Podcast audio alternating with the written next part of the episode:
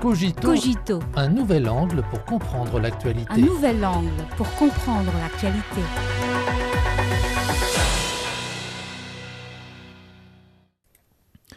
Bienvenue à Cogito. 83 pays et organisations internationales ont participé à l'édition 2023 de la Foire internationale du commerce des services de Chine CIFTIS, clôturée le 6 septembre à Beijing. 155 000 mètres carrés d'exposition ont été mis à la disposition de près de 280 000 visiteurs pour plus de 1100 acquis. La riche collection de produits, la grande affluence des visiteurs et les remarquables données des affaires conclues, tous ont transmis une réelle confiance. C'est aussi une leçon pour ceux qui, aux États-Unis et en Occident, jouent les Cassandres sur l'économie chinoise.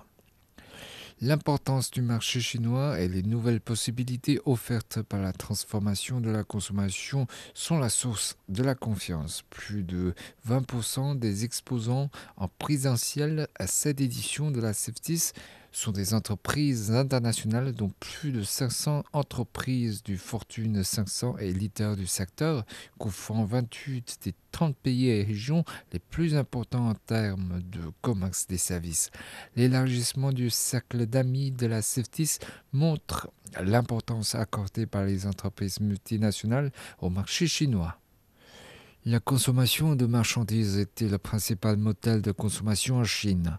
La consommation de services se voit désormais accorder la même importance. Au cours des sept premiers mois de cette année, les ventes au détail de transport, d'hébergement, de restauration et d'autres services ont augmenté de 20,3% en glissement annuel. Le tourisme estival de juin à août a été nettement plus performant qu'au cours de la même période en 2019, car de nombreux sites touristiques ont accueilli le plus grand nombre de touristes de l'histoire.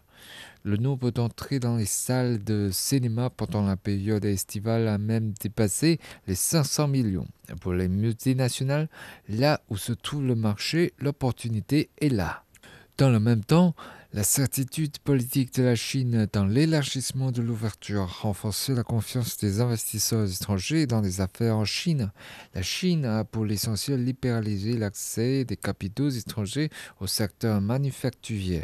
Le pays est en train de procéder à une libéralisation complète et ordonnée du secteur des services. Selon un rapport publié lors de cette édition de la CEFTIS, la libéralisation des services en Chine s'est accélérée avec un niveau nettement supérieur au niveau moyen des autres pays, en particulier dans les domaines de l'accès au marché pour les investissements étrangers et du traitement national.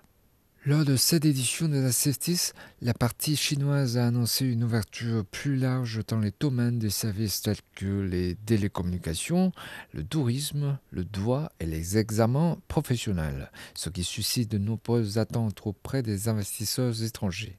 Un responsable de Qualcomm a déclaré que la Chine continuait à promouvoir une ouverture de haut niveau, ce qui renforce la confiance de son entreprise dans les perspectives de développement du marché chinois. La Chine a également annoncé qu'elle participerait activement à des négociations sur la liste négative pour le commerce des services et l'investissement transfrontalier et lancerait la construction du premier lot de zones pilotes pour le développement innovant du commerce des services. Pour les investisseurs étrangers, une ouverture de plus haut niveau signifie de plus grandes opportunités de développement. Les efforts déployés par la Chine pour hisser dans la position supérieure de la chaîne de valeur donnent plus de confiance aux investisseurs étrangers pour se développer dans le pays.